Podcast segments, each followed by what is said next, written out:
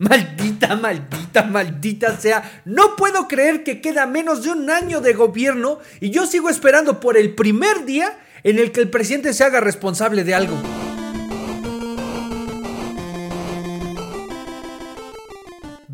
Bienvenidos un nuevo episodio de Maldita sea mí me dicen Muñe. Muchísimas gracias por estar aquí. Muchísimas gracias por todo el recibimiento que le han dado a esta nueva etapa del canal. Eh, como han visto, eh, he estado ahí semana a semana. Bueno, ya estuvimos con el primer episodio de Maldita sea.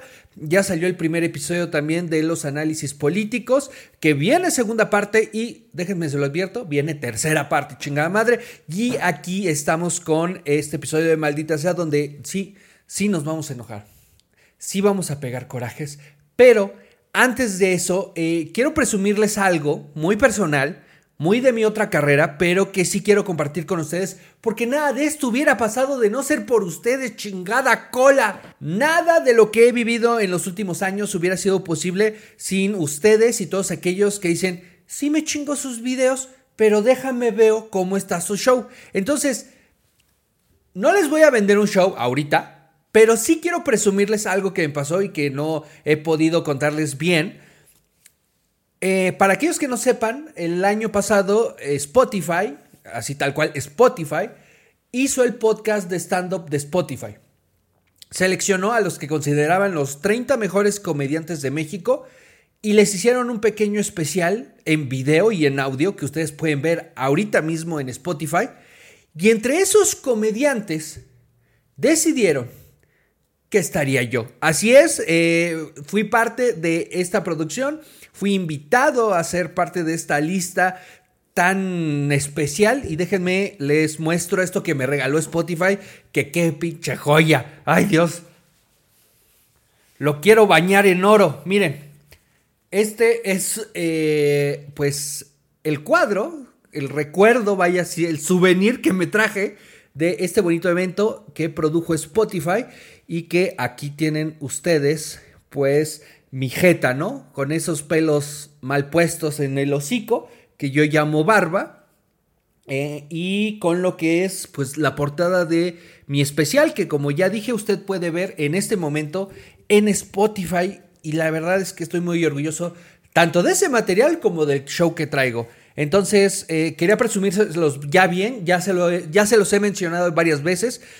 Y que aparte quiero darle las gracias a, todos los que produjeron esto y a la gente de Spotify, porque aparte de invitarme, aparte de considerarme en esta lista tan selecta de comediantes, decidieron postear mi episodio el día de mi cumpleaños. Benditos sean. A lo mejor ni siquiera sabían que estaba sucediendo ese día, ¿no? Pero pero sí, el, episodio se estrenó el 26 de diciembre, el mismo día de mi cumpleaños. Entonces, muchísimas gracias. Porque dije, ay, mira, estaban pensando en mí. A lo mejor fue casualidad, pero yo quiero pensar que fue un lindo detalle por parte de todos los que estuvieron involucrados en esta producción. Entonces, ya sabes, si usted quiere ver este episodio, le voy a dejar el link aquí en la descripción. Son 12 minutos de mi show que yo espero les guste a ustedes. La neta es algo de lo que estoy muy orgulloso. Y sí, güey, sí. Salí tantito nervioso, pero era un momento muy especial para mí. Haga de cuenta que estaba cumpliendo un sueño y lo estaba haciendo tangible, ¿no? Como, ah, no mames que sí vino toda esta gente. Y no mames que estoy en este escenario. Y no mames que estoy compartiendo el camerino con estos cabrones. Ah, muy bien, perfecto, ok. Vamos a sacar la chamba, ¿no? Entonces, ya, ya les dije y repito, pueden ir a ver el episodio ahí en Spotify. Ahora bien, ya hablamos de cosas bonitas que me están pasando, pero otras cosas feas que me están pasando es que tengo que mamarme todas las pendejas noticias de las elecciones de este año y las demás, ¿no? Porque no hay que descartar toda la mierda que está pasando en este país. Ay, Dios santo. Ay, Dios, Dios. O sea, uno se despierta entra a Twitter, dice, chingada madre, ¿por qué no me dio muerte de cuna mientras estaba durmiendo? Ahora qué mamada. Ahora, ¿dónde no va a haber agua? Me lleva la chingada, no puedo creerlo.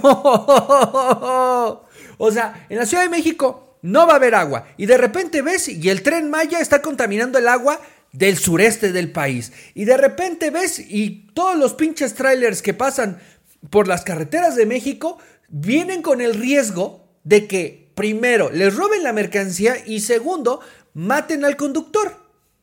O sea, en todos los departamentos hay malas noticias. En todos, en todos. Pero, a pesar de eso, tenemos que enfocarnos un momento en la elección presidencial, porque ya tiene rato que no habíamos hablado justamente de este tema. Eh, ya oficialmente tenemos a los tres candidatos que van a disputar esta elección. Tenemos eh, a Claudia Sheinbaum por, eh, por Morena, lo cual sabíamos desde el día 2 del gobierno de López Obrador. Lo sabíamos perfectamente. López Obrador no le había entregado la jefatura de gobierno a Claudia de no ser que esperaba que ella fuera su sucesora. O sea, mucho, perdón, sí fui parte. Muchos esperábamos que le entregaran eh, la estafeta a, a, Marcelo, pero pues sí, o sea, Marcelo sabe perfecto, más bien, López Obrador sabía perfectamente que Marcelo no se iba a someter, que Marcelo no iba a obedecer a cabalidad, que, que, si lo mandaban a llamar a Paraíso, Marcelo iba a decir, ahorita voy, no estés chingando, y que si lo estaba jode y jode, en una de esas Marcelo mandaba como embajador a López Obrador a cualquier pinche lugar donde no estuviera jodiendo a la madre. Entonces, López Obrador, siendo este hombre que ve el gobierno y la presidencia como lo veía Luis Echeverría o como lo veía este, ¿cómo se llama? López Portillo, Miguel Alemán, o sea, él quiere seguir ahí, güey. O sea, quiere seguir moldeando este país a lo que vive adentro de su cabeza, que casi todos son complejos, ¿no? Entonces Claudia es el personaje perfecto y ya lo sabíamos, Claudia iba a ser, y, pero ya se oficializó, ya está ahí y el primero de marzo ya arranca su campaña por parte del el Frente, eh, ¿cómo es? Frente Corazón y Valor por México, que es conformado por PRI, PAN, PRD, eh, pusieron como candidata a Xochitl Galvez, algo que ya sabíamos. Eh, eh, teniendo que lidiar con, no mames, justamente con los partidos que le están impulsando. O sea, pareciera que los partidos que están impulsando a Xochitl quiere que gane votos, pero no que gane la presidencia. O sea, que gane los votos necesarios para que los que entran como diputados y senadores tengan con qué negociar, tengan la capacidad de poder ponerle el pie a todas las propuestas que presente el próximo gobierno, pero que ese gobierno no sea el de Xochitl, porque es más fácil sacarle algo a un gobierno que no es, eh, que no es de tu mismo partido, que a un gobierno que sí lo es porque entonces por el partido te tienes que someter. Entonces parece que, o sea, el peor enemigo de Xochitl no es López Obrador, no es Claudia, está en su casa. O sea, tener que lidiar con todas las pendejadas que suceden entre el PRI, PAN, PRD es una joda. Y, y por Movimiento Ciudadano se baja Samuel García Dice, no, no, no, no, no, no vaya a ser que alguien más se quede con el gobierno de Nuevo León. Este, no, yo, no, todo está bien. O sea, yo, yo me iría tranquilo, pero ni modo que entregarle el gobierno, el gobierno de esta gente tan noble de Nuevo León a estos cabrones del PRIAN. No, no, no, no, yo mejor me voy. Yo mejor me quedo, perdón. Yo me quedo, yo cuido el negocio y pues que alguien más se vaya por la candidatura, ¿no? Y lanzan a Jorge Álvarez Maínez. Ay, pobre pendejo, pobre, pobre pendejo. Ay, Jorge, Jorge. Miren, eh, solo para introducir el tema de Jorge Álvarez Maínez, a mi particular perspectiva, el hombre se me hace un buen político. El hombre es una persona de izquierda, es alguien muy argumentado, y que a la hora de los putazos eh, en, las cámaras le ha sabido entrar tanto en redes como en, eh, pues ahora sí que articulando y argumentando. Se me hace un hombre inteligente, pero es un pésimo candidato porque el güey no sabe jugar el juego de la democracia mexicana de esta democracia bananera en la que le tienes que hacer el pendejo. Ay, miren, miren qué, qué orgánico soy. Miren, me estoy tomando una chela como ustedes. No, pendejo. No. Es que justamente ese es el pendejo error que están cometiendo no solamente Claudia, Xochitl y, este Jorge. O sea, lo, están cometiendo todos al mismo tiempo. Véanme, véanme lo orgánico que soy. Este juego pendejo de la democracia mexicana en la que hay que humillarnos para que la gente sepa que somos como ellos, pero realmente llegan en una pinche suburban a todos putos lados, la verdad es que no sirve de nada. O sea, en esto estoy de acuerdo con el presidente. La gente no es pendeja, aunque el presidente lo dice de otra manera, ¿no? Eh, la gente no es ignorante, pero la gente no es pendeja, güey. La gente sabe cómo te mueves, la gente sabe cómo vives. Si vives en la política y a esos niveles, eh, vives bien, cabrón. Vives protegido. O sea, si tú eres el gobernador de un estado, no te tienes que preocupar de, lo, de las preocupaciones que toda la población sí se tiene que preocupar. Si eres la jefa de gobierno de la Ciudad de México, tienes muchísima gente trabajando para que tú no tengas ningún pedo. Ni uno.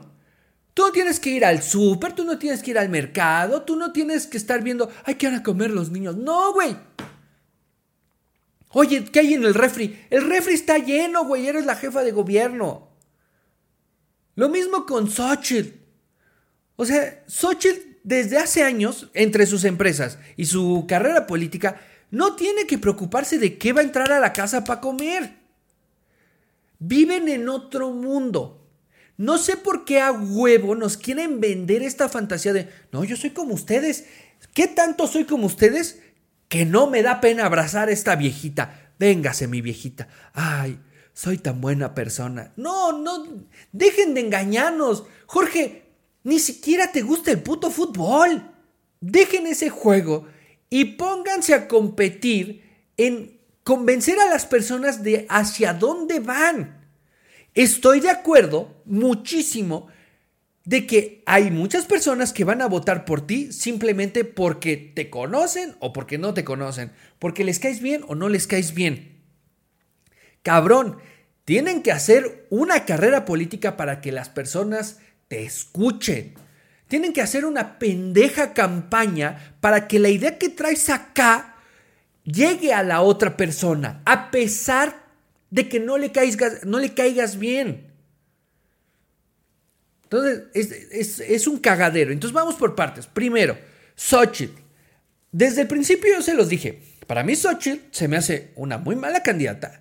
Xochitl no se me hace nada hábil. Xochitl no creo que tenga el carisma. Xochitl no tiene la experiencia para gobernar un país. Y aún así, se me hace dos pesitos más candidata que Claudia. El problema que tiene arrastrando Xochitl, porque si fuera otro tipo de candidata, o sea, estaría trapeando el pinche piso con Claudia. De no ser porque Claudia viene empujada por el obradorismo, la 4T y recursos que no sabemos de dónde lo sacaron. Pero ya tocaremos ese tema. Xochitl, si estuviera un poquito mejor capacitada para ser una candidata presidencial, le iría increíble. Pero trae una pinche ancla de dos millones de toneladas, cabrón, que se llama la coalición que la representa.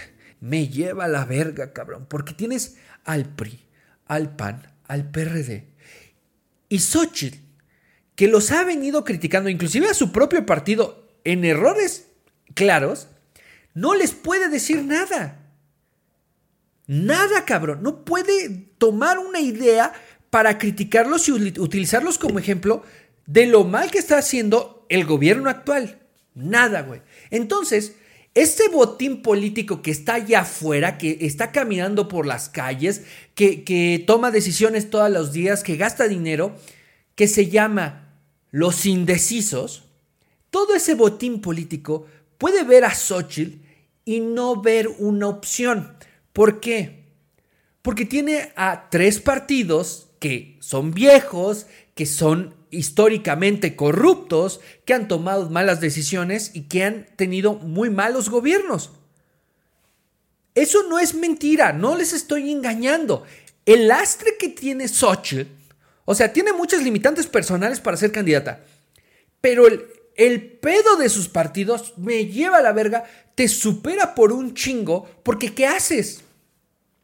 Porque tienes que lidiar con las mamadas de Marco Cortés, ahí publicando acuerdos por debajo de la mesa. Hay tratados para intercambiar eh, cargos públicos o, puestos en gobierno. Chinga tu cola. O sea, cabrón, ayúdame tantito. Es por eso que les digo que pareciera que tanto PAN, PRI, PRD, pareciera que quieren que gane votos, pero que no gane lo suficientes para ganar. Luego tienes al PRI con Alito. Eh, tienen sus propias falencias. Sabes que con el PRI no puedes trabajar bien porque en una de esas votan a favor de todas las propuestas que va a lanzar eh, Morena.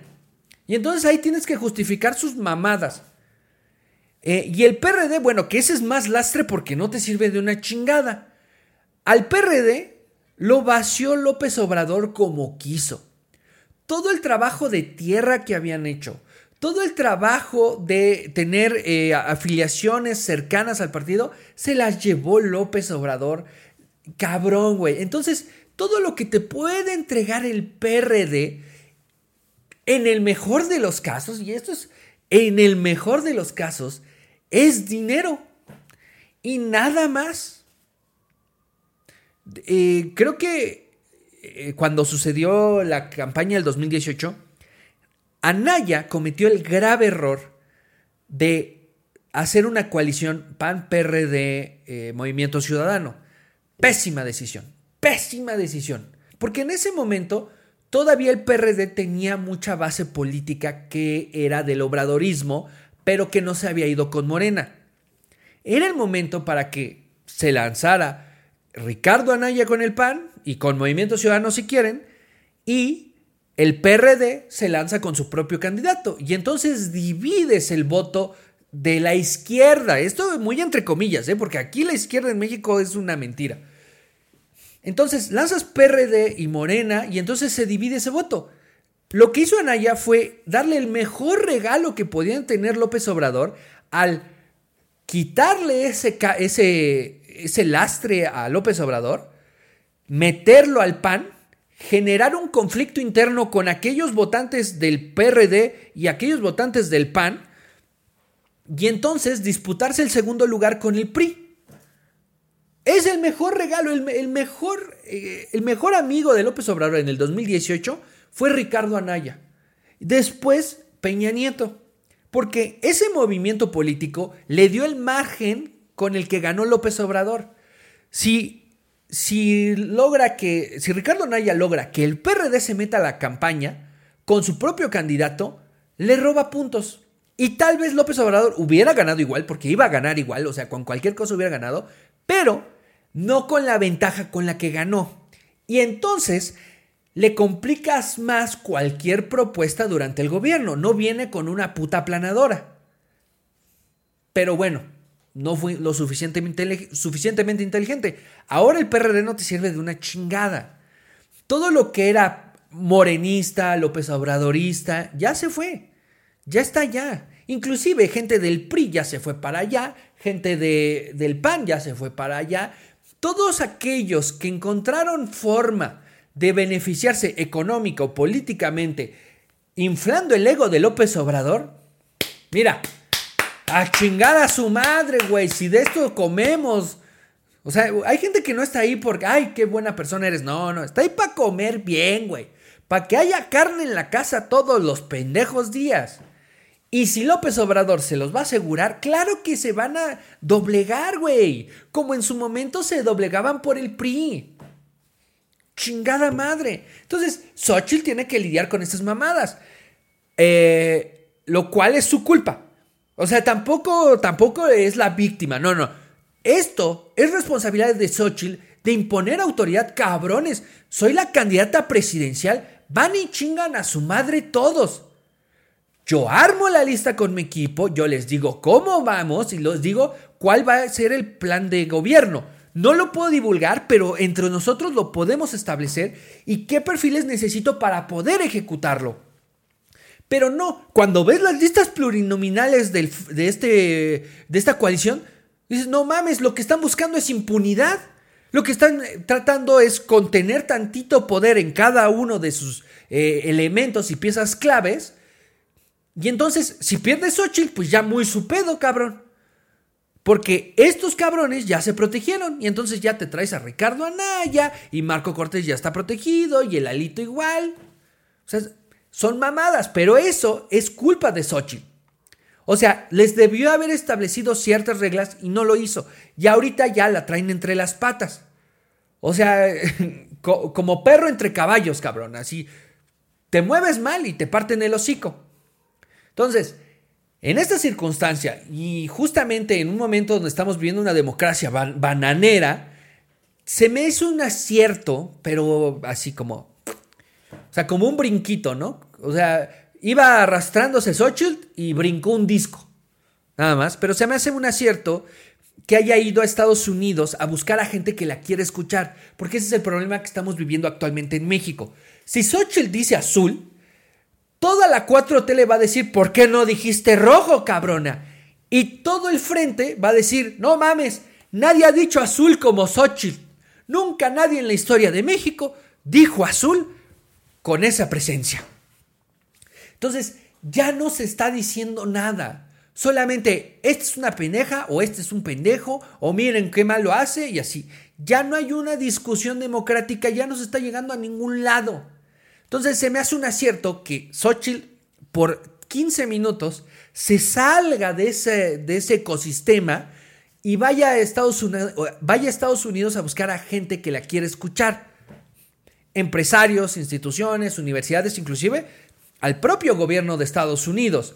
Eh, obviamente jugó la carta complicada porque a huevo le iban, la iban a acusar de vendepatrias. Pero creo que ese discurso solo funciona para los que ya están dentro del discurso de la 4T. Aquellos que ya están bajo el discurso de no mames, a huevo, es que fue la pinche DEA la que quiere intervenir el proceso aquí en México. Es la DEA y el gobierno de Estados Unidos el que le quiere poner el pie a la transformación. Es el que quiere derrumbar el segundo piso de esto que... Vean, este bienestar que estamos viviendo. Ah, vean, coches volando. Ese discurso de Vendepatrias que fue a, fue a replicar eh, Álvaro Delgado ahí en la conferencia de Xochitl, es un discurso que creo que solo sigue pegando en esos círculos que ya están alineados a Morena. No quiere decir que sean círculos pequeños, no quiere decir que haya poca gente que, siga creyendo en esa, en esa filosofía, pero Alguien que no se ha tragado el cuento de López Obrador en los últimos cinco años no se lo va a tragar ahorita. No, nadie va a decir, ay, pinche Xochitl, ya fue a vender la patria, déjame voto por Claudia o por Jorge Álvarez Maínez. No, no va a suceder así. Eh, creo, que, creo que algo que está haciendo Morena muy raro, y digo raro porque tienen una ventaja muy amplia, cabrón. O sea, hay encuestas que les dan hasta 40 o 50% de ventaja y hay otras que en el peor de los casos les dan 20, güey. Es muchísima ventaja. Y aún así, a pesar de todo esto, siguen contrarrestando como si estuvieran lidiando con, con, la candidata que va en, la punta, ¿no? Que va puntera. O sea, están enojados, están estresados, encuentran lo malo de todo lo que dice Xochitl. O sea, hasta como que le dan difusión a lo que dice Xochitl sin, dar, sin darse cuenta. Álvaro Delgado el día de ayer va a la conferencia de, de Xochitl a decirle, a ver hija de tu pinche madre, ¿cómo está eso de que tú estás dando tus conferencias en la constructora que te, que, te arrendó un departamento? y que le diste permiso para construir un edificio. Entonces dije, ah, bueno, ahorita te, entregan el contrato que creo no se los entregaron y que si es un conflicto de interés, lo tiene que resolver, puta madre. Y después le dice, ¿y cómo está eso de que vas de, de vendepatrias? Ahí vas de vendepatrias, cabrona, a hablar con Estados Unidos, a hablar con España, a hablar con la OEA. Y entonces, a mi parecer, Xochitl responde muy bien. Uno, ¿por qué con Estados Unidos? Porque es el principal este, socio comercial. O sea, eh, recientemente se, publicó el hecho de que México es el país que más productos le vende a Estados Unidos, por encima de China. ¿Es un logro de la 4T? ¿Se lo pueden achacar a la 4T? Adelante. ¿O se lo pueden achacar al Tratado de Libre Comercio desde Salinas? Adelante, cabrón. Allá ustedes deciden con cuál quieren estar de acuerdo. Pero viene de la misma corriente, que es neoliberal. Y en eso tiene eh, razón Xochitl. El neoliberalismo abre los mercados y permite que México tenga la opción de ser proveedor de todas las necesidades que tiene Estados Unidos en su consumo, que es muy grande. Tanto así que hasta abastecemos el consumo de drogas, pero ese es otro tema. Luego dice, lo único que estoy pidiendo a la OEA es, ¿por qué no vienen a revisar la elección? Y en esto tiene mucho sentido. ¿Cuál es el pedo de que vengan a revisar la elección? Si todo va a estar limpio, si todo va a estar pulcro, si todo va a ser honesto, ¿cuál es el puto problema? Están igual que los pinches militares cuando trajeron al Kiei. Ah, ¿para qué los traen, güey? Ah, estos cabrones se quieren meter con la soberanía. No, cabrón. O sea, ¿cuál es tu puto problema de que te revisen las cosas? ¿Cuál es el problema de que alguien diga, ah, no, sí se hizo bien? Que alguien externo independiente, sin intereses políticos dentro del país, diga, ah, ok, se llevó un proceso limpio. Porque no es la primera vez que pasa. Han venido anteriormente a revisar las elecciones. Y, en cada elección han tenido observaciones diferentes este, instituciones eh, internacionales, ¿no? La ONU, la OEA. Entonces, no es nada nuevo. Una vez más, estamos viviendo en una democracia donde lo que diga Xochitl chinga a su madre, ¿no? Porque hay quienes quieren escuchar a Álvaro Delgado diciendo, pinche Xochitl vende patrias, y hay quienes quieren escuchar a Xochitl como la mujer mejor articulada de la historia. Tiene buenos argumentos, muy buenos, pero no tiene todas las respuestas y no justifica muy bien, por ejemplo, lo, de, eh, lo del conflicto de intereses que hay con esta constructora, ¿no? Entonces, eh, hay aciertos, hay errores. Xochitl tiene un lastre muy, muy grande, muy, muy grande. No creo que vaya a ganar. Es más, las probabilidades no se le acercan para que ella gane y todo lo que gane le va a entregar ventaja a justamente a los que ya aseguraron tanto protección como impunidad y un tantito de poder, ¿no? Todos los que están en la lista plurinominal del PRIPAN y PRD, pues todo lo que gane eh, Xochitl es para ellos. Y si Xochitl llega a ganar la elección, que es muy complicado, entonces se verían en la difícil situación de tener que obedecer lo que sucede desde la oficina de la presidenta, lo cual parece que no les conviene tanto. Entonces, e, esa es mi primer perspectiva de, este, eh, de esta candidatura de, de, Xochitl. Ya eventualmente, claro que sí, va a haber un que es un Xochitl Galvez, así como que es un Claudia Sheinbaum y como un bueno, ay Dios, que es un Jorge Álvarez Maínez. Ahora, tenemos que hablar de Claudia. Como ya lo dije, Claudia no es una buena candidata. O sea, ahorita lo que Claudia está haciendo es dar servicio a toda la gente que ya está dentro del movimiento. O sea, va con los de Morena y se pone lo más radical posible para que todos estén contentos. Pero al mismo tiempo va y se mete con los juniors del verde para que todos estén contentos. Y, si es necesario, va y les palmea la espalda y le rasca las cabecitas a todos los del PT. La campaña de Claudia ahorita, y esto es muy importante tanto para López Obrador como para ella, es no perder gente. Es decir, que ninguna de, ninguna de las personas que históricamente han votado por el obradorismo salgan a votar por alguien más, que no se vuelvan indecisos. Y esto es muy complicado, muy complicado, ¿eh? O sea, a pesar de la ventaja que ustedes ven, es muy complicado el no perder votantes de Morena. ¿Por qué? Porque estamos enfrentando una elección en la que Morena ya ha gobernado. Y deja tú que la gente ama, adora y le encantaría hacerle una felación al presidente. Por ejemplo, el gobierno de Cuauhtémoc Blanco no ha tenido que enfrentar una elección para que la gente de Morelos le diga si lo hizo bien o lo hizo mal. el gobierno de Cuitlagua García no ha tenido que enfrentar una elección para que la gente le diga si lo hizo bien o lo hizo mal en Veracruz. En muchos estados es la primera vez que Morena gobierna a nivel estatal, ¿no? Entonces, llegamos a esta elección en la que las personas van a ir con probablemente muy buena simpatía con el presidente, muy buen apoyo para López Obrador, pero con una muy mala perspectiva de su gobernador.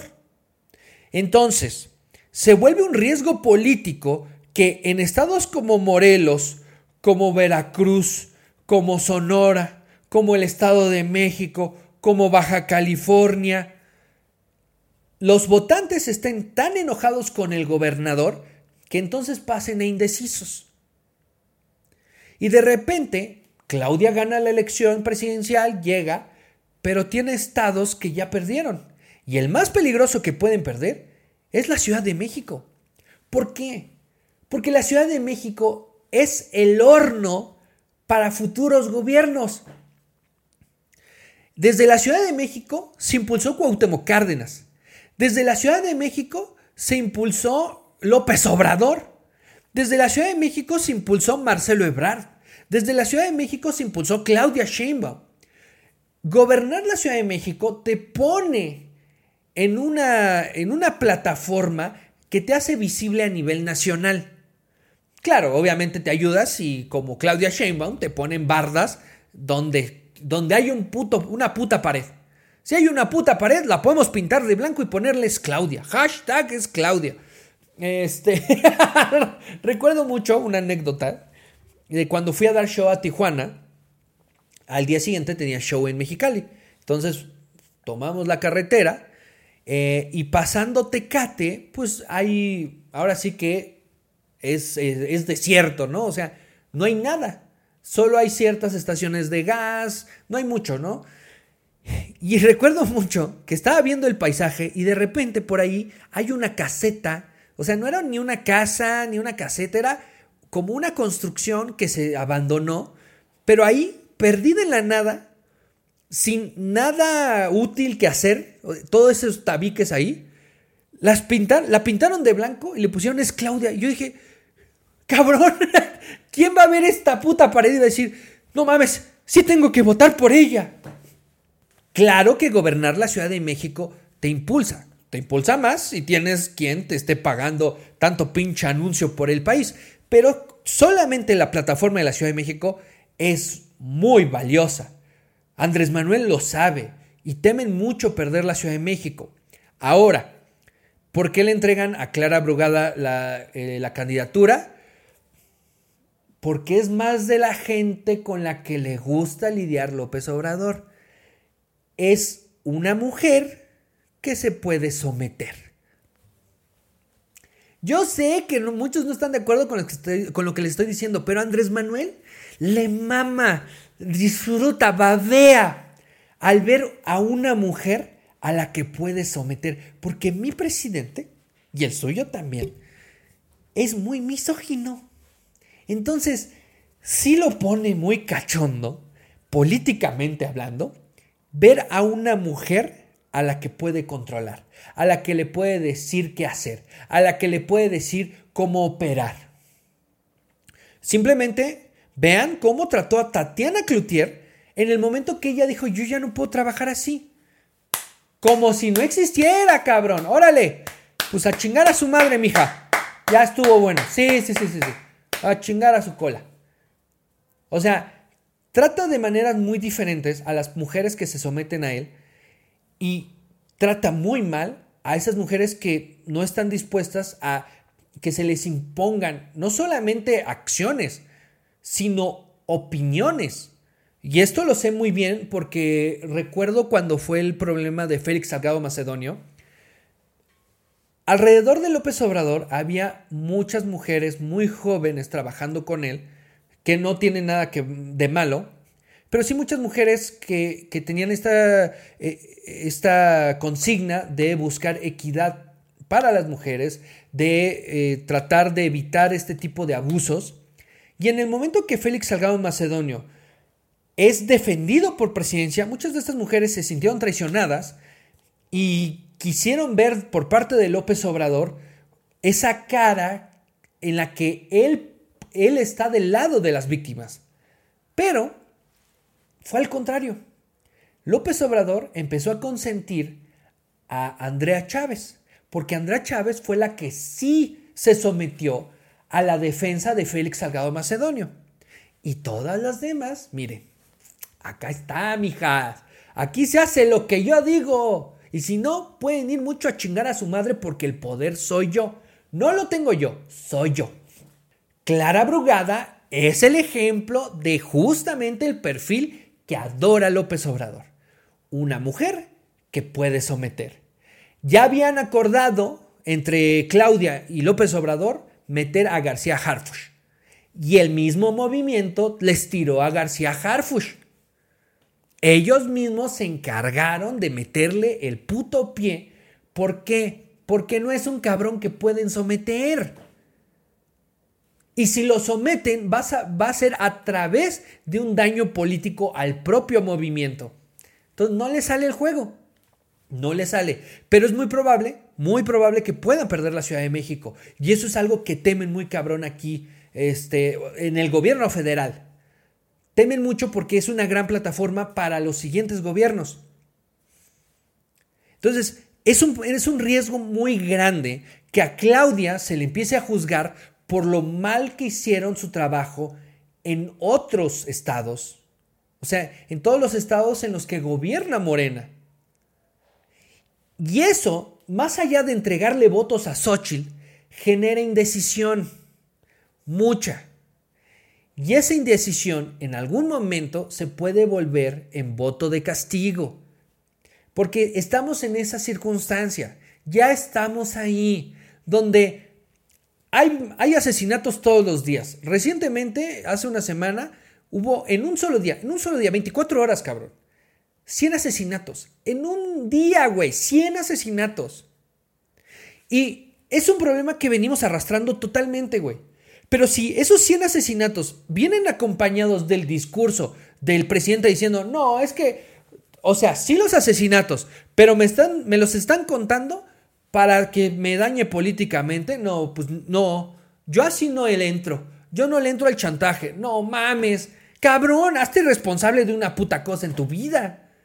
Los, eh, los transportistas salen a marchar porque se meten a cualquier autopista del país y los pueden matar, güey. O sea, meterse con un tráiler a una carretera o meter una bala a una pistola y a ver si le atinas es lo mismo, güey. No hay protección alguna. Y entonces, ¿cuál es el discurso del presidente? No es vamos a solucionarlo, vamos a trabajar, no, es a ver, ¿por qué no se quejaban antes? ¡Cabrón! ¿Por qué? ¿Por qué, güey? ¿Por qué no te puedes hacer responsable de una cosa? Una, güey. Una. Eres el pinche presidente de México. Pero como cualquier problema se trata de tu ego y de lo malo que eres para gobernar, entonces nada se soluciona. Porque si, lo solucionas es darle la razón a aquellos que se están quejando. No es mentira que están asesinando a transportistas. No es mentira que se están robando mercancía. No es mentira que están asesinando personas. No es mentira que están despojando a personas de, sus casas. No es mentira que el crimen organizado cobra impuestos en diferentes municipios de este país. No es mentira que en Guerrero la iglesia tiene que ir a negociar con el crimen organizado para que los dejan mover el transporte público, güey el pendejo transporte público. Y que cuando eso suceda el presidente diga, ay, qué bueno, sí está bien. No, sí, entre todos tenemos que construir la paz. Cabrón, es, el, es la responsabilidad no solo del gobierno, sino del Estado, del Estado mexicano de entregar garantías de la libre convivencia, lo cual no está sucediendo en Guerrero. O sea, en, muchos tramos del país, todo está controlado por el crimen organizado. Hay municipios enteros donde la ley es el crimen organizado. Entonces, el crimen organizado decide que si tú te robaste algo, te matan. Que si tú estás haciendo algo que no les parece, te matan. No hay ley, güey. No hay ley ni, para, ni siquiera para los delincuentes. Son los propios delincuentes los que deciden quién está bien y quién está mal. Claro, desde la burbuja que es Palacio Nacional, moviéndose en suburbans, moviéndose con un séquito de personas y con el poder político de ser el presidente de México, creo que no te van a tocar. Creo que no vas a ver esa realidad. Si todo va a ser alimentado con la idea de que es que nos quieren chingar votos, pues nunca se va a solucionar nada. Y lo peor es que ese es, la, el peor argumento y el más constante que ha tenido López Obrador. Cada vez que hay un problema, ah, es que son los opositores que quieren utilizarlo para, para beneficiarse en esta temporada electoral. Pues no se beneficiarían, cabrón, si no gobernaras tan mal. A Claudia le preocupa un chingo, no, eh, no que Xochitl vaya ganando puntos, sino que ella los pierda, porque hay muchas razones para ir perdiendo esos puntos. Ya lo hablamos el episodio anterior, pero todo lo que se habló del financiamiento en el 2006 sería una pendejada si no se le hubiera abierto la puerta al crimen organizado en este sexenio.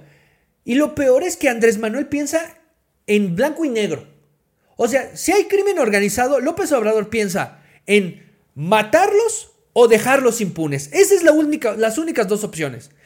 No hay forma de mermarlos económicamente, no hay forma de proteger a la gente, no hay forma de pensar en un patrullaje. No, güey, no.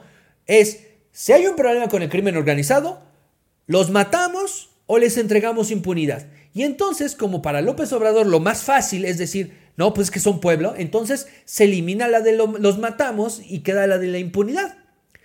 No hay procesos judiciales, no hay este, cateos, no hay una persecución por parte de la UIF. La UIF estuvo trabaje y trabaje con Santiago Nieto para mermar políticos que estaban en contra de López Obrador.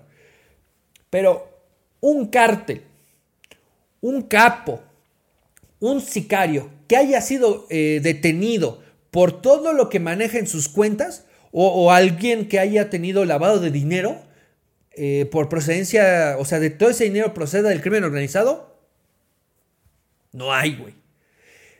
La cosa no es que salgas a matar eh, sicarios y este, delincuentes. No, no, no, no, no. Es que les hagas más caro operar, güey. Es que les compliques la vida. Que les crees un límite tan claro que solo les quede ir a traficar drogas.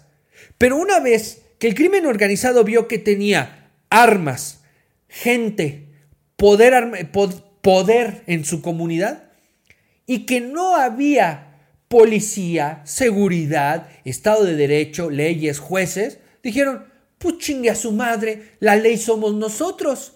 Entonces, al mismo tiempo que, no sé, un cártel arregla toda una carretera, puede ir a cobrar piso a quien ponga un negocio. Puede ir a matar a unas señoras que venden pollo. Puede ir a cobrar a aquellos este, restaurantes que venden alcohol. Puede poner sus precios a la hora de vender o, o de sembrar maíz, güey. Eso es lo que pasó en el Estado de México. Que la gente tuvo que ir a defender su derecho de sembrar en su tierra. Pero ¿qué pasa? Que como el crimen organizado ya no ve un límite. O sea, no hay quien se les ponga como obstáculo. Pues hacen lo que quieren. ¿Por qué? Porque allá afuera hay dinero. Y si algo caracteriza al crimen organizado es su ambición. Entonces, si ya ganan miles de millones de dólares moviendo, eh, traficando no solo drogas, sino personas a diferentes partes del mundo, pues ¿por qué no le cobramos tanto dinero a esta pobre señora pendeja que vende pollo y que no puede hacer nada en contra de nosotros. Y es algo que pasa en todos los estados. Pasa en el Estado de México, pasa en Michoacán, pasa en Guerrero, pasa en Oaxaca, pasa en Chiapas, pasa en Monterrey, bueno, en, en Nuevo León, pasa en Chihuahua, pasa en Baja California, Baja, California Sur también, eh, Sinaloa, ni se diga. Y pasa en la Ciudad de México. Ya vimos el pedo en Acapulco, cabrón. Acapulco apenas se está levantando. Güey, es más, ni siquiera. Ni siquiera se está levantando. Hay algunos negocios que por propios esfuerzos están, están tratando de salir adelante, pero como no pagaron piso, órale, se quema el pendejo club de playa. ¿Y dónde está el gobierno? ¿Qué es lo que pasa? En el momento que Andrés Manuel entró a, la presidencia, el ejército le dijo, ¿sabes qué? A mí me entregas, pero mira, a mí me entregas la seguridad pública. Porque ustedes son muy pendejos, a mí me la entregas. Pero los altos mandos del, ejército lo que están viendo es un eh, botín político. Si ellos controlan la seguridad, ellos pueden decidir dónde sí y dónde no, con quiénes pactan y con quiénes no y no tienen una fuerza civil que los, que los esté limitando. Todo queda entre o lo hizo el ejército o lo hizo la Guardia Nacional, que está en manos del ejército. Entonces, cuando tienes eh, una, un órgano que se supone civil entregado al ejército, se te van cosas como que la Policía Federal debería tener patrullas en, en las carreteras. Seguridad de caminos, ¿no? Antes eso existía, ahora ya no está. Porque ahora todo es Guardia Nacional. O sea, todo, todo, todo, todo es Guardia Nacional. Entonces, ya no hay eh, policías de tránsito tal cual eh, a nivel federal, que es las que protege las carreteras, pero al mismo tiempo no trabajan como policía de investigación porque están más preocupados en detener inmigrantes y entonces nada sucede. No hay un trabajo policiaco, no hay un trabajo de investigación, no hay una persecución eh, judicial, no hay nada. No sucede nada, porque todo está a orden y disposición de lo que digan los altos mandos del ejército. Y entonces, si al presidente le dicen, oigan, hoy se murieron 100 personas, pero, eh, pero nosotros estamos contentos, ¿eh? O sea, nosotros los militares creemos que sí está bien así. Vamos por buen camino. López Obrador no va a discutir con ellos. Porque aparte no le interesa. Se podrían morir 100, pero podrían ser 200, güey. Nos podríamos morir mil personas en un día, o más bien nos podrían matar mil personas en un día. ¿Y qué creen? E, el pedo no es que hayan matado a mil personas, es que eso lo puede usar la oposición. Y entonces, como lo puede usar la oposición, no hay que hablar de ello. No hay que solucionarlo. Yo no voy a entrar en chantajes. Cabrón no va a ningún lado. Entonces, hay muchos puntos por los cuales Claudia puede perder votos, puede perder este, puntos, porque este gobierno, a diferencia de años anteriores, por fin tiene que enfrentarse al juicio de los ciudadanos de si hicieron, o, si hicieron bien o hicieron mal las cosas. Claudia puede ser popular, puede ser popular, bajo la, sombrilla de López Obrador? Totalmente. Claudia puede ser la de las preferencias, claro, pero la gente también va a salir a castigar. Y eso es lo que pasó en el 2018. La gente salió a castigar a Peña Nieto. Y en el 2000 la gente salió a castigar al PRI. No descarten que la gente salga a castigar a López Obrador. No por eso significa que va a perder. Pero eso del plan C eso de entregarle mayoría eh, absoluta en ambas cámaras, mayoría calificada, no, o sea, es muy difícil. Y eso puede ser la razón del por qué López Obrador está tan molesto, está tan enojado, está tan estresado y todo eso se refleja en Claudia. Andrés Manuel ya, ya, ya, güey, ya le urge. O sea, a ver, a ver, vamos a ejecutar. Salió con 20 propuestas eh, de cambios constitucionales que es una reverenda estupidez. O sea, no, no hay filtros, no, todo se concentra en el poder del presidente, y hasta gente, o sea, el, Guacundo salió a decir, oigan, dense cuenta que no siempre va a gobernar gente de nosotros, o sea, no siempre va a gobernar alguien de izquierda, o sea, un día puede llegar cualquier cabrón y con estos superpoderes que se le está entregando a, al presidente, puede pasar a chingar a todos. O sea, ¿que nadie leyó estas mamadas? O sea, eliminar organismos autónomos, este, eh, ya entregarle totalmente la, seguridad pública al ejército. Eh, ahora la reciente, ¿no? Esta mamada que quieren implementar de... A ver, Si se hace, eh, si se mete una ley por decreto, como sucedió con López Obrador varias veces, y la Suprema Corte no logra los ocho votos para considerarla inconstitucional, entonces ya no se pueden amparar. O sea, lo que sucede normalmente, por ejemplo, pasó con la ley eléctrica, es que por decreto López Obrador dijo, no, no, no, esto de, de entregarle concesiones de producción de electricidad a particulares se acabó y va a ser de esta manera y este porcentaje y después nosotros lo pagamos así como ven. Entonces, la Suprema Corte lo revisó y no llegaron a la votación en la que lo declaraban inconstitucional, porque fueron siete votos contra cuatro, lo cual no alcanza eh, la mayoría, que es ocho, y entonces eso abre la posibilidad a que se puedan amparar a que particulares o organismos puedan ampararse y entonces ese amparo genera una nueva votación. Por lo cual, sucedió recientemente, fue inhabilitada la nueva ley eléctrica que impuso López Obrador a través de un decreto. Bueno, pues ya quieren impulsar que eso no pueda suceder, que si ya no se declaró inconstitucional, nadie se pueda amparar. O sea, a pesar de que votan la mayoría, o sea, porque serían 7 contra 4, no alcanzan la mayoría calificada en, la Suprema Corte, entonces ya queda. Como no se declaró inconstitucional, entonces pasa como constitucional.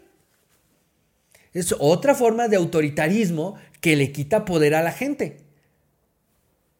Entonces, todo este tipo de cosas son el reflejo de un hombre que está desesperado. No porque no vaya a ganar su candidata, sino porque probablemente pueda ganar sin mucha fuerza. Y como ya se los dije, todo esto se trata del ego de Andrés Manuel. O sea, Andrés Manuel está pensando en él y su papel en la historia. Entonces, que lleguemos a una elección en la cual muchas personas van a calificar su desempeño como gobernante, sí le va a pegar si no alcanza esas mayorías eh, calificadas que tanto está exigiendo a su gente. O sea, no solamente se lo exige a Claudia, a su líder de bancada, al líder de Morena, no, no, no, no, no, se lo está diciendo a sus votantes. ya les dijo, ah, ¿quieren que regrese la corrupción? Ya saben por quién va a votar, ya saben por quién votar, ¿eh? Ah, ¿quieren que se acabe la pensión para adultos? Ya saben por quién votar. Ah, ¿quieren que se entregue esto? Ya saben por quién votar. O sea, ya hay un chantaje de, ah, ok, ¿tú quieres que eso regrese? Bueno, vete y vota por ellos, ¿eh? Ah, ¿y quieres que se te quite lo que yo te di? Bueno, pues ve y vota por ellos. No, no, no, tú sabes. Tú sabes, tú sabes. Obviamente hay una ambición política por eh, tener toda la cargada y moverle a la constitución como si fuera la pinche ley de Herodes. Totalmente. Pero también hay una cuestión interna de complejos donde Andrés Manuel se va a sentir juzgado y calificado. Y que sobre todo su popularidad, por más grande que sea, no va a alcanzar para darle toda la fuerza que requiere Claudia. Repito, no quiere decir que vaya a perder. Hoy en día podemos decir que Claudia Sheinbaum va a ser la siguiente presidenta de México. O sea, veámoslo y aceptémoslo así. Aquí el coraje que vienen arrastrando en todo el movimiento de la 4T, en esta secta horrible y tóxica, es que no van a tener el poder que tanto han querido. Y que sin ese poder no le van a poder entregar a Andrés Manuel la posibilidad de armar el país como él lo quiere como a él le gusta, como le conviene. Un país en el cual él puede imponer esta visión en la que él es el héroe de la patria. No lo es. No lo ha sido. ¿Qué ha solucionado? O sea, realmente establezcamos las cartas en la mesa y preguntémonos, de todos los problemas que teníamos antes, antes del 2018, ¿cuál ya se solucionó? ¿Cuál cabrón? ¿El crimen organizado? No. ¿La extorsión? No. ¿El secuestro? No. ¿Los asesinatos? Menos. ¿Cuál de los problemas que ya traíamos y por el cual se, se le entregó el trabajo porque todos los demás demostraron que no podían, ¿cuál de esos problemas demostró que ya resolvió? ¿La pobreza? No mamen. No resolvió la, la pobreza. Lo único que pasó es que en vez de invertir en instituciones que protegían a la gente, ese dinero se despedazó para entregárselo en cachitos a la gente. Porque la gente tiene más dinero. Pero no vaya a ser que te enfermes, cabrón, porque ya valiste verga. Ahora sí, ya se te cargó la chingada. Porque ni esos 3 mil pesos que te entregan mensualmente te van a servir para atenderte. Y tampoco va a haber servicios de salud de calidad para atenderte, que no lo sabía. Pero entonces no hay solución. Solamente tienes un poco más de dinero. Eh, ¿Qué más? ¿Qué más? Este, infraestructura, no se solucionó. El problema del aeropuerto no se solucionó. El AIFA está ahí sirviendo para nadie, güey. Es más, ni para las pendejas Fuerzas Armadas. O sea, ellos, las Fuerzas Armadas tienen que ir con, con Hacienda a decir, oigan, gastamos todo esto de dinero para que siga operando el aeropuerto. Sí, 230 millones nos, nos mamamos. Ajá, en lo que va de este, este lapso. Ok, perdón. o sea, 230 millones quién sabe qué. Oiga, nos gastamos tanto en, Mexicana de Aviación para que esté operando, para que vuelen 8 personas, 7 personas. Bueno, cuando bien nos va, porque también tenemos el video de la persona que viajó solita. Sí, sí, son otros 250 millones de pesos. Ay, muchas gracias. Ahí viene lo del pinche tren Maya, güey. El quinto tramo nunca lo van a terminar. Están mete y mete y mete cemento a las columnas y nomás no entienden por qué no se llena la pendeja columna porque siguen pensando que los pinches cenotes estos se llenan con 3, 4 costalitos de cemento. Estamos hablando de cavernas enormes, cabrón, que están contaminando con cemento, pero como todo es un puto capricho, porque a huevo el presidente pensó que con un tren se va a llevar prosperidad al sureste del país, entonces a huevo hay que meter más y más cemento hasta que esto funcione. Cuando eso es la mejor metáfora de este gobierno.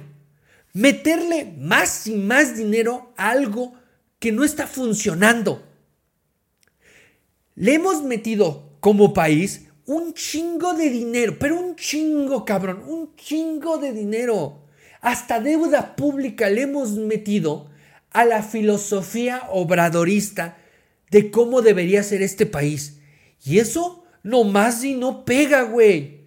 Esa columna a la que le hemos metido dinero, nomás no se llena y nomás no termina. Ese es el riesgo más grande que tiene la candidatura de Claudia Sheinbaum, que llegado el momento la gente los pueda castigar y no forzosamente por eso tengan que perder.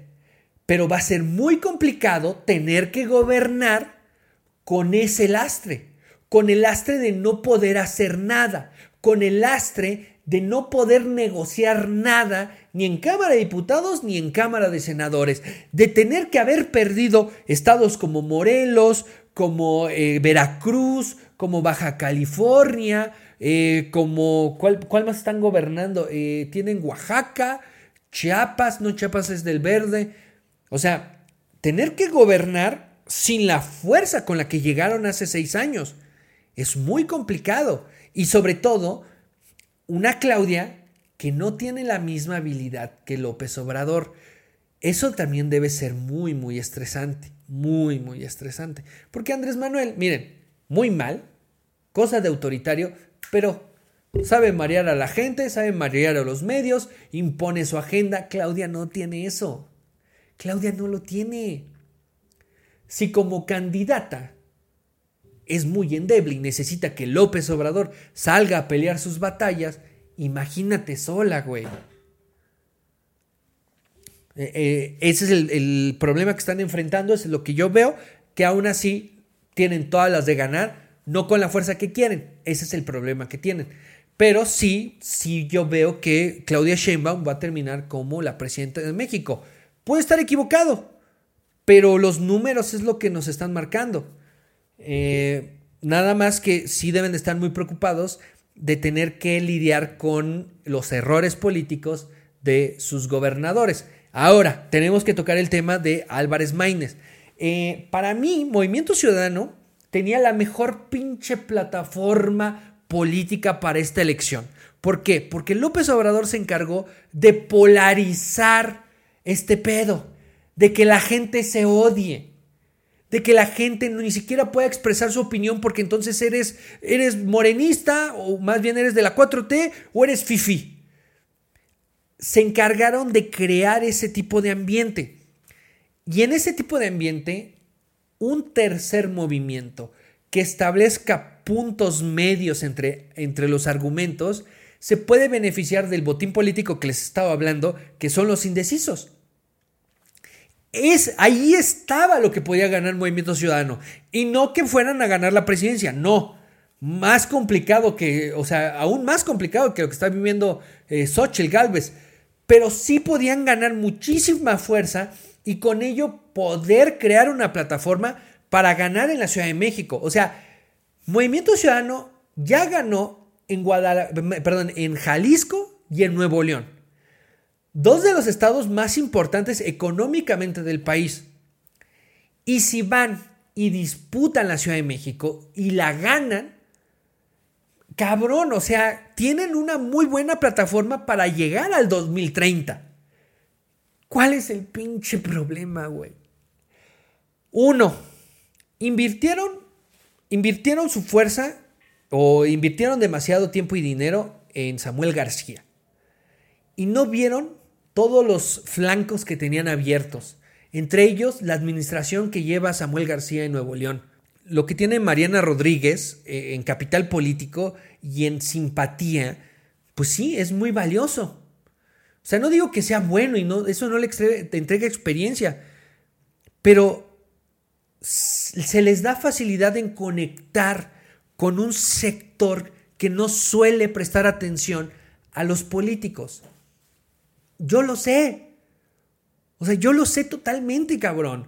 Yo vivo entre dos mundos, entre un mundo que se trata del entretenimiento y entre esta mierda que es encabronarse y odiar a todos estos pendejos que cobran por medio gobernar este país. Entonces, hay un sector que está allá afuera que busca entretenimiento de todos los días, alguien a quien prestarle atención, pero que cuando se trata de tomar decisiones o de prestar atención en algo tan vital como lo es eh, la vida pública del país, oh, se vuelve muy pesado porque ya tienen que lidiar con sus propios problemas. Entonces, Mariana Rodríguez es la cara de ambos mundos. Hola, voy a hacer política, pero sigo siendo influencer. Entonces, capital político muy importante y seguramente se va a llevar este, la alcaldía de Monterrey. No, no lo dudo, ni tantito, cabrón. Pero, como no pudieron meter a Mariana junto con Samuel a la carrera presidencial y con ello capitalizar todos esos indecisos, porque sí creo que los iban a capitalizar, no por la experiencia, no por la capacidad, no porque tengan un buen argumento, simplemente porque es otro tipo de políticos. Por invertir tanto en eso, se les fueron meses, güey. Un chingo de meses, perdieron el tiempo y se terminaron jodiendo. ¿Y a quién ponen? Álvarez Maínez. Álvarez Maínez, que a mi parecer, y esto insisto, es un buen político. Es un hombre argumentado. O sea, el güey sí tiene capacidad para presentarse en una Cámara de Diputados, una Cámara de Senadores y decir, a ver, esto está mal, esto está mal, esto está bien, esto lo podemos corregir, esto se está radicalizando, pero puede estar de una mejor manera. Tiene cierta habilidad el güey, lo reconozco, pero como candidato, papito, ay Dios santo, qué pinche vergüenza. Es que, a ver, Álvarez Maínez es licenciado en Relaciones Internacionales, tiene una maestría en Derecho, ok, sabe sabe moverse como lo que es, ¿no? Pero como alguien que se presenta, hombre del pueblo, solamente se humilla. Y deja tú que se humilla Álvarez Maínez, ¿no? Muy su pedo. Ya él sabrá cómo poner cara en, el lugar en, en donde lo ponga, ¿no?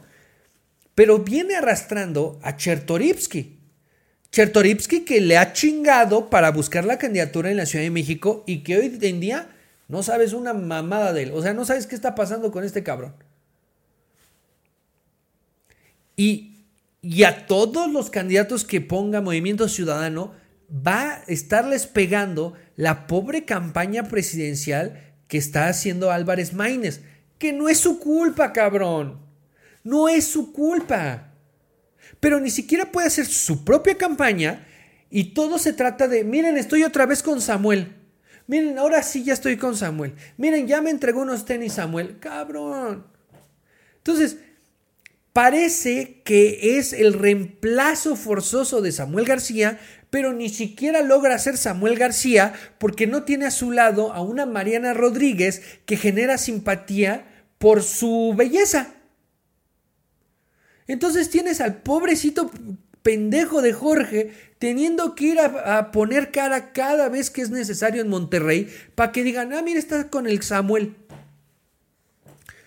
Yo sé que estamos en época de no, que no se puede decir propuestas, no se puede plantear un proyecto de nación, pero güey, qué puta vergüenza que si estás viendo que Claudia y Xochitl Galvez, o sea, Claudia Sheinbaum y Xochitl Galvez están enfrascadas en el mismo juego de miren qué orgánica soy, miren qué chistosa soy, miren con quién me estoy juntando, ¿Por qué vergas vas y juegas el mismo juego? ¿De qué te sirve? O sea, si el juego de Claudia Sheinbaum es publicar una foto con el Papa o con el Canelo Álvarez, ¿qué pendejo te ves tú como candidato del movimiento ciudadano queriendo entrar al mismo juego porque a la única celebridad a la que, le puede, a la que puedes recurrir es a la misma, que es Mariana? La misma, la misma, la misma. Entonces, ahora resulta que están diciendo que Álvarez Maínez es un alcohólico cuando ni siquiera lo es, y si lo es, nunca se ha mostrado así. Pero un video tratando de verse como jocoso, ya lo pasó a chingar. Y nomás no sabe cómo salir de ese pedo. ¿Y, ¿Y cuál fue la solución que encontraron? Claro, derechos de autor. Y ahora tienes a Movimiento Ciudadano aliado con Badabun. Ay, me lleva a la verga. No puede ser, güey. ¿Por qué nuestros políticos son tan pendejos? Aliado con Badabun para que Badabun reclame todo el contenido de Álvarez Maínez, donde sale poniéndose pedo con Samuel García. Ponerse pedo está bien. Pero cabrón, estás disputando una elección presidencial y no solamente eso, si la cagas, te puedes chingar el registro del partido. Sé que no soy el primero que lo dice, pero tampoco es mentira. Movimiento Ciudadano estaba en la posición perfecta, güey. Movimiento Ciudadano estaba en la posición perfecta de capturar a los indecisos, de ofrecer una carta diferente a la polarización que se está viviendo. Pero ¿qué decidieron? Meterse el pie solos, cabrón. ¿Por qué? Por querer jugarle al vergas por querer ver qué, qué decisión tomaba Marcelo, por ver qué, jugo le sacaban a Samuel García, por ver eh, el capital político que tiene Mariana Rodríguez en sus tenis, y cómo se tardaron tanto en eso y en negociar qué le iban a sacar a Morena con pegarle al PRIAN, que ahora tienen de un candidato que no le pega a nadie, güey. No le pega a Xochitl, no le pega a Claudia, es más, a Sochi le conviene que siga ahí Jorge Álvarez Maínez. Ahí está, porque ya no hay una disputa por el segundo lugar. Solo tienes a un perfil de izquierda, porque sí, Álvarez Maínez es de izquierda, que va a tratar de jalar lo que pueda para no ahogarse él y no ahogar su a su partido. Y en el momento necesario, si sigue así, Álvarez Maínez puede dejar de enfocar sus golpes al PRIAN y empezar a enfocar sus golpes a Morena con tal de mantener el registro en movimiento ciudadano. Va a llegar un punto de, desesperación para movimiento ciudadano en el cual va a tener, van a tener que pegarle al que sea cabrón para sacar puntos suficientes, para poder rescatar eh, Jalisco o poder sacar algo en la Ciudad de México. Álvarez Maínez, y esto quiero insistir, Álvarez Maínez se me hace un buen político. Alguien congruente, alguien argumentado, alguien que sabe responder, alguien que sí se preocupa por las malas decisiones que se están tomando desde el gobierno y desde el poder. Sí se me hace este político. Pero me lo aventaron al ruedo así vacío, güey. Lo aventaron al ruedo sin preparación, sin la capacidad, sin el carisma, sin, sin esta habilidad para entrar a un juego no de democracia, sino de popularidad.